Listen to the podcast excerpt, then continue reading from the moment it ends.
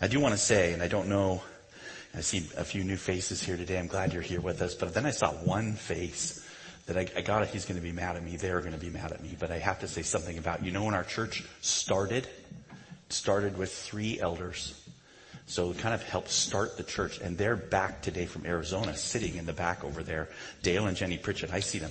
Can we get a little bit of lights? I think people need to see a little bit. I'm so glad you're here. Oh, fantastic. Wonderful, wonderful joy to see you, brother, sister. Oh. This is the fruit of your guys' life, son, because the church started. Just amazing. Anyway. I've shared this story before, but I want to share it with you again. It's like I was, it was a, I was a young kid in Hawaii. And I, we had moved over there, so I was a pudgy know-it-all. And I ran afoul in school of the local bullies. And so they would chase me home. And that's how I became a long-distance runner in high school. But but that being said, that's not about this story. The, the thing is, is I would be running home so in fear that these guys were going to get me and hurt me. And then, you know, my house was probably, oh, a mile from the school. So I was running along the beach and I kept, and my dad came out. Ho, ho, ho, ho, ho. You know what those bullies did.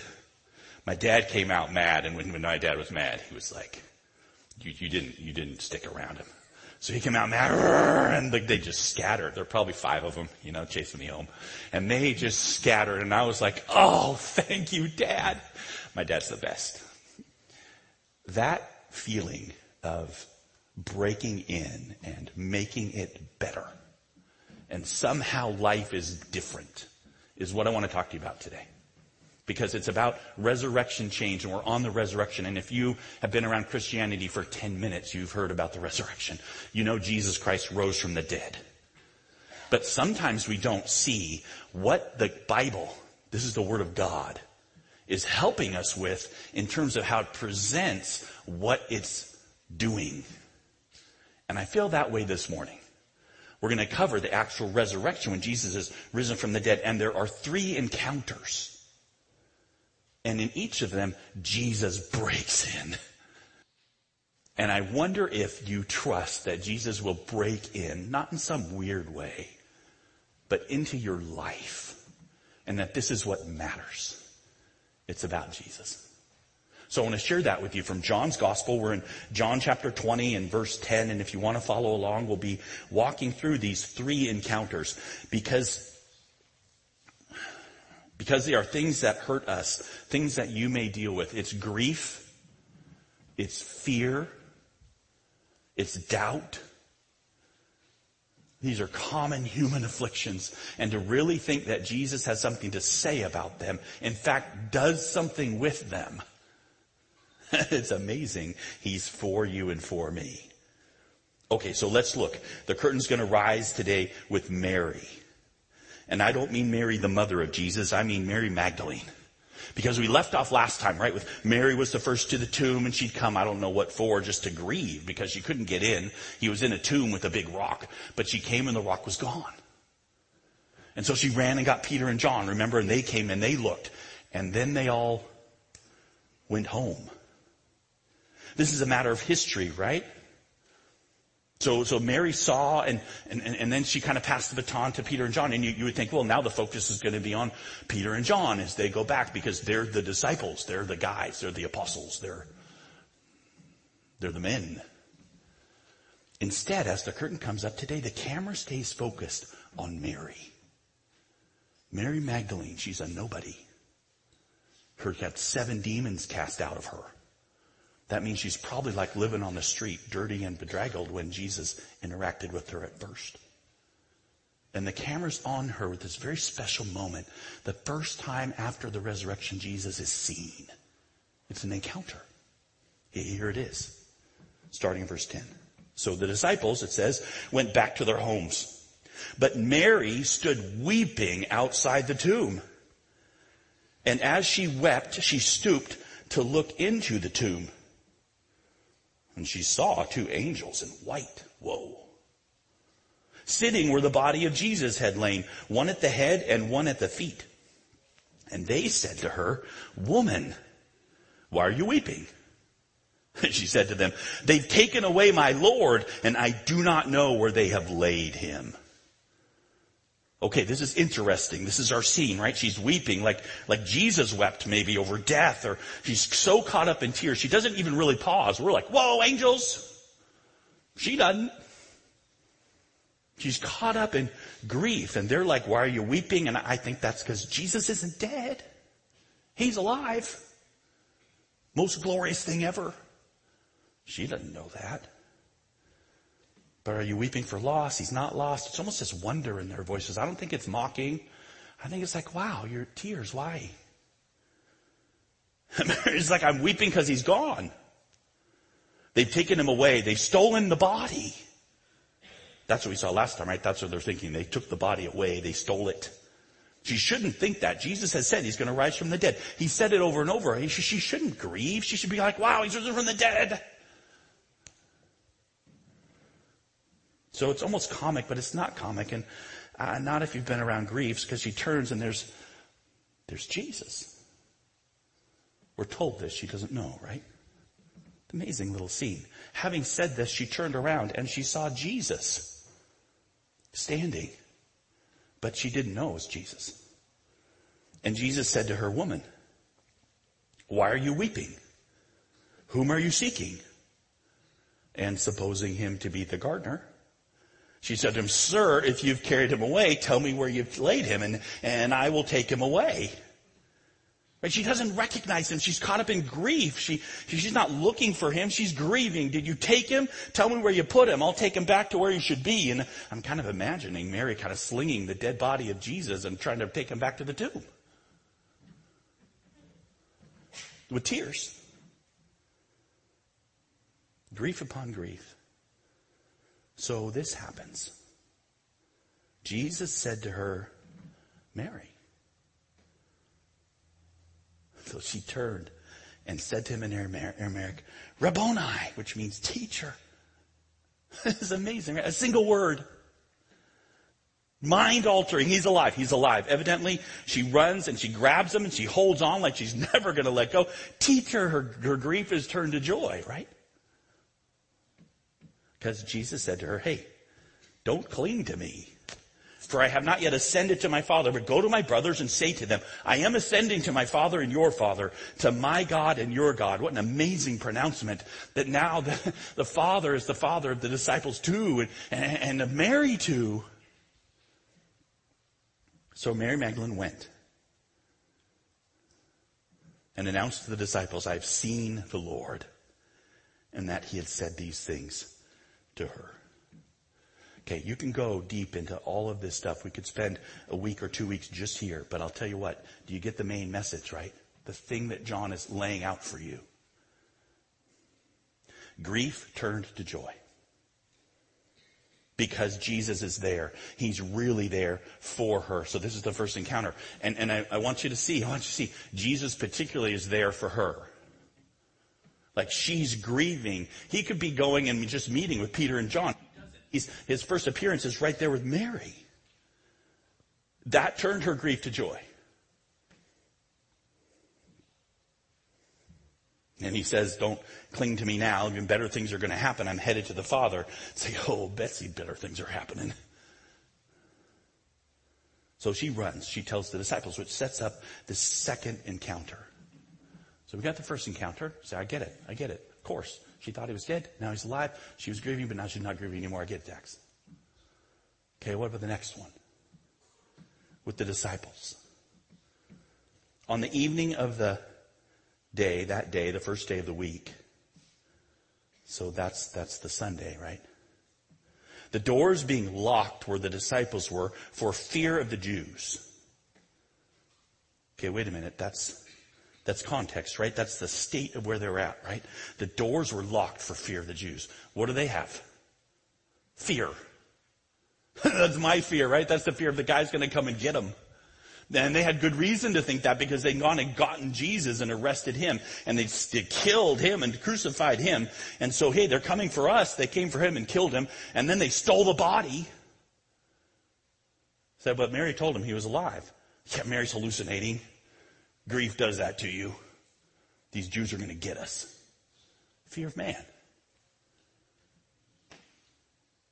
They're not wrong. You have heard about how they all died, right? Martyrs, most of them. The people in that room would die for the cause of Christ. The Jews would kill them. The Romans would kill them. Other people would kill them. Fear. Fear of what man can do. Fear of what the government will do. Fear of what enemies might do. Lock the doors. It's a rational response to real threat. The Jews were out to crush them. And all of a sudden, there's a... Oh, wait, there's not a knock at the door. No knock, right? All of a sudden, poof! Here's Jesus, because look what it says.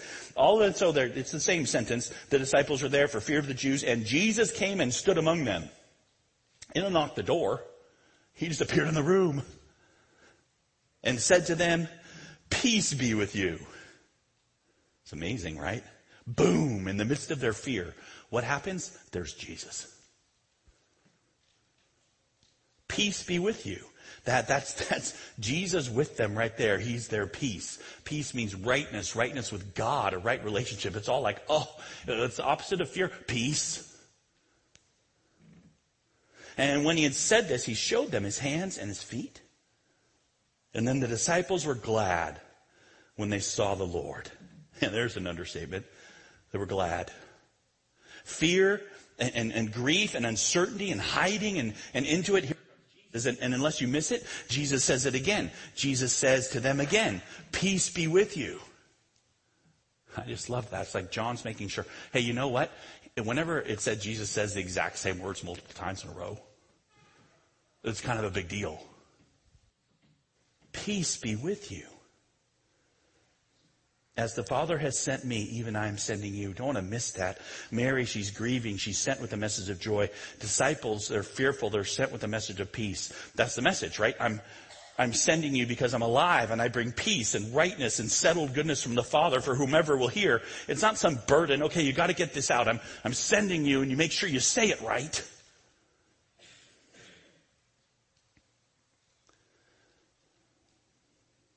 He actually says something really remarkable. He says, when he said this, he breathed on them and said to them, "Receive the Holy Spirit. And, and if you forgive the sins of any, they're forgiven them. If you withhold forgiveness from any, it's withheld." And don't get sidetracked with me on this. It's amazing.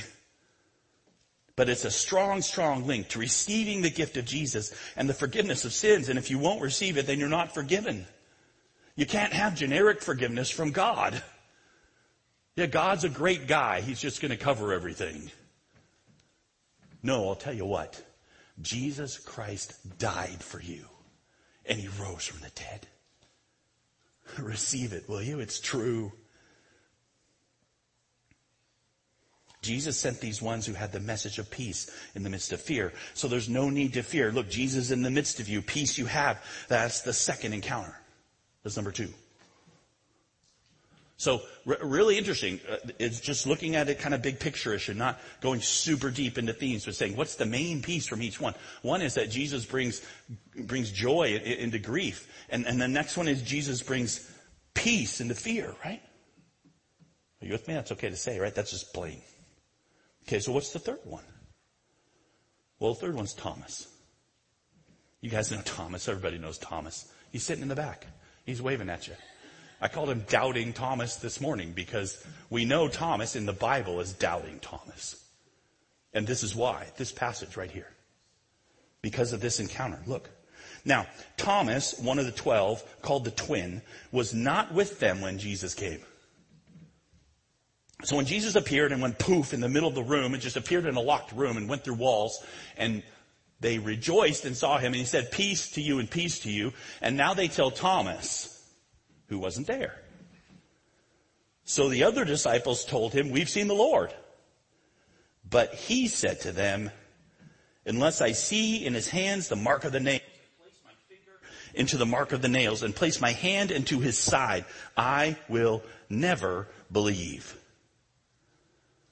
Again, it's kind of reasonable.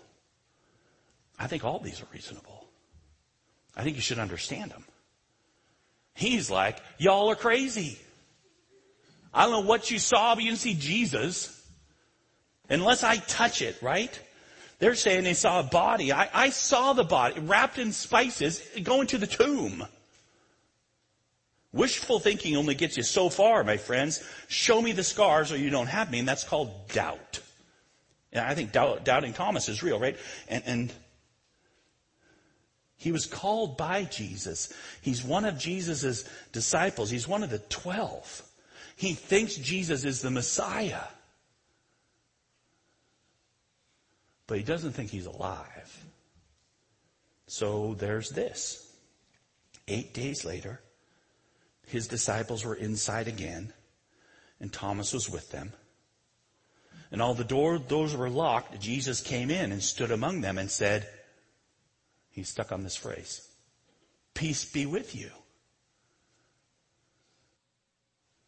I just want to note a couple things. This is an exact redo, right? These are the same words. You could take this little piece and cut it out and move it for, back to the passage before. And, and, and they're the exact. Jesus appeared in the middle and he says, peace with you. Peace be with you. Poof. Not a knock at the door. Sudden appearance with words that speak to fear. Peace be with you. I'm here. The only difference is this time, Thomas is here. He has done this specifically for Thomas, right? This is so cool. He looks at Thomas and he, he says this. Then he said to Thomas, put your finger here and see my hands, and put out your hand and place it in my side. Do not disbelieve, but believe. So this is particularly about unbelief and belief, right? Doubt and belief. Thomas answered him, my Lord and my God. Yeah, that's a statement of belief. Jesus said to him, have you believed because you have seen me? Blessed are those who have not seen and yet have believed. So, so doubt.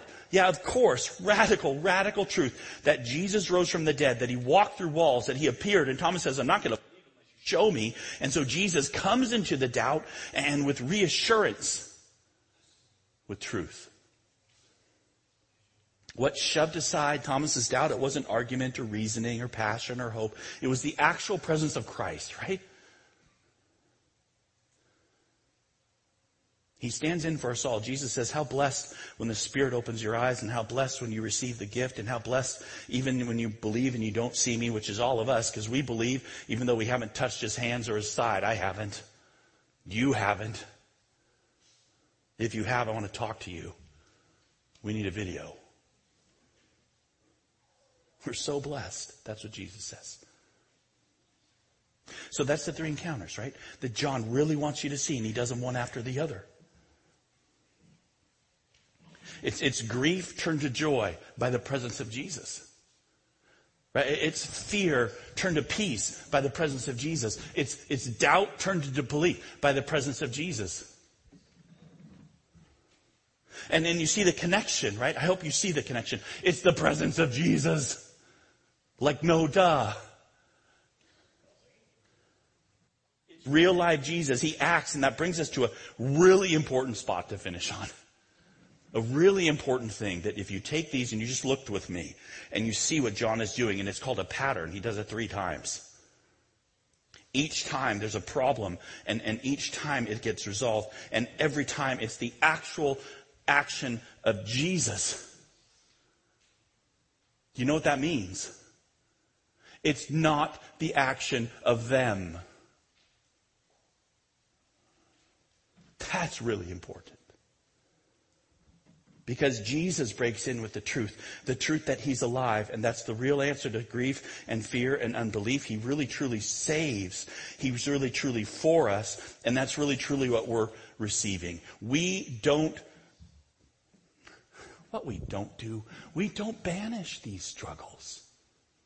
How many times have you heard? Don't grieve. Heaven's coming. How many times have you heard? Don't be anxious.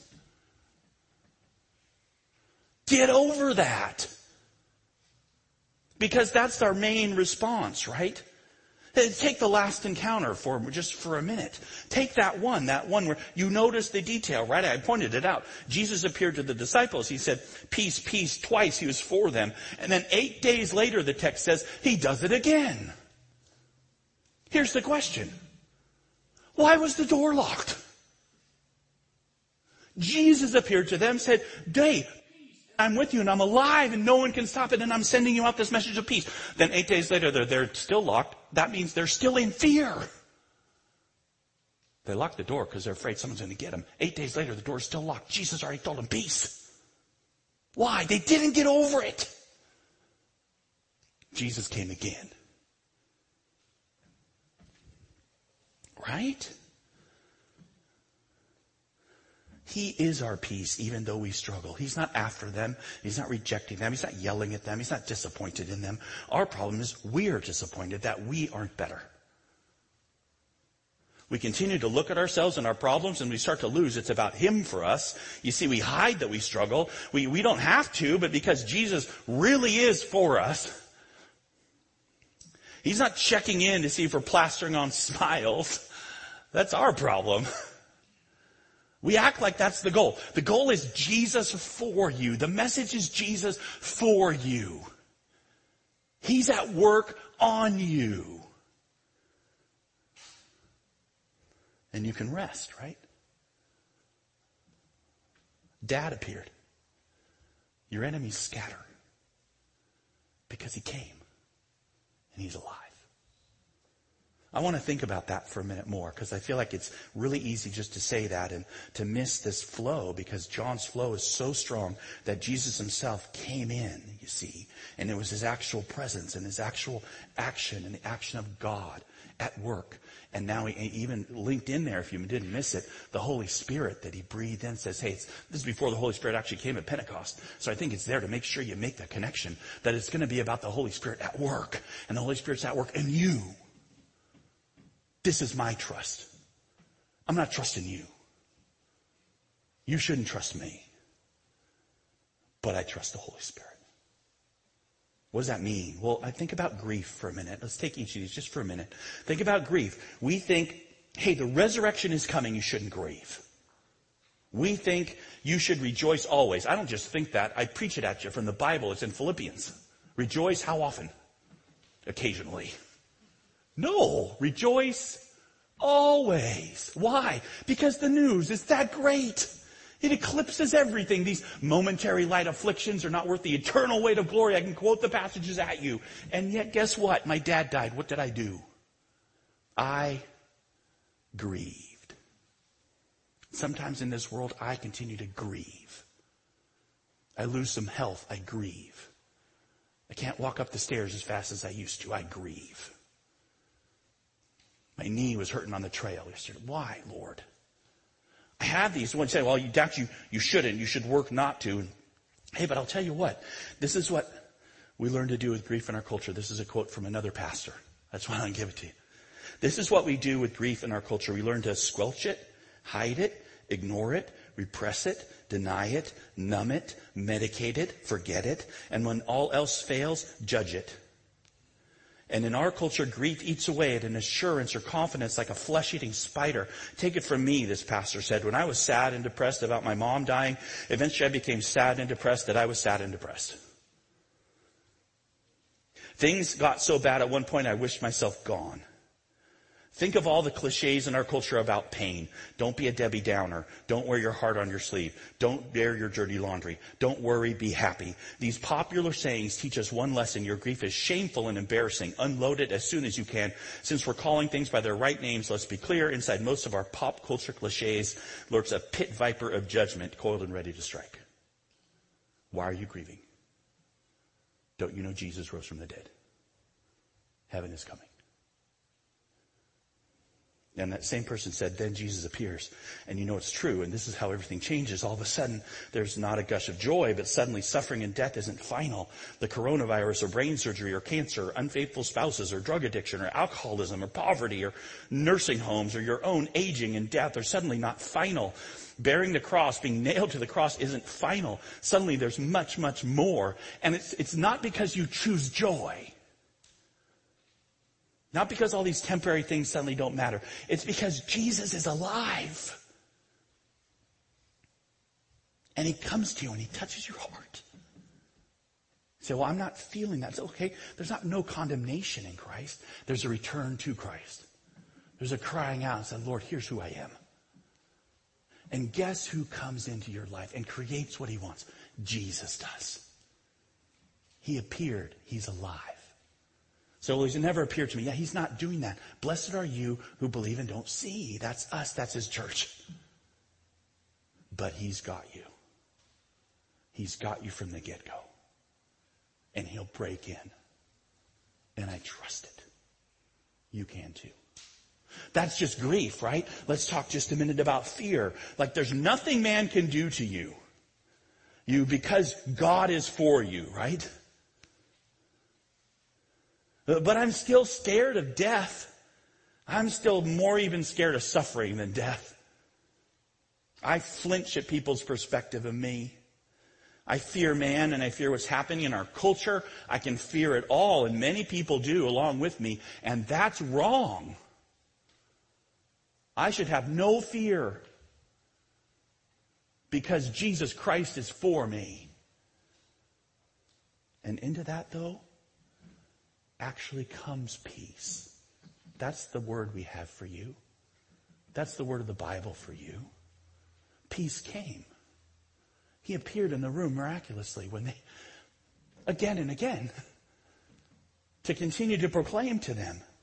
That into your wrongness of having fear when God's actually alive and for you, the reality is that you do have peace with Jesus, not an evaluation of how much peace I can express. I fall down all the time. Peace is there in Christ. He did it. He bought it. It's on his blood. It's on the cross.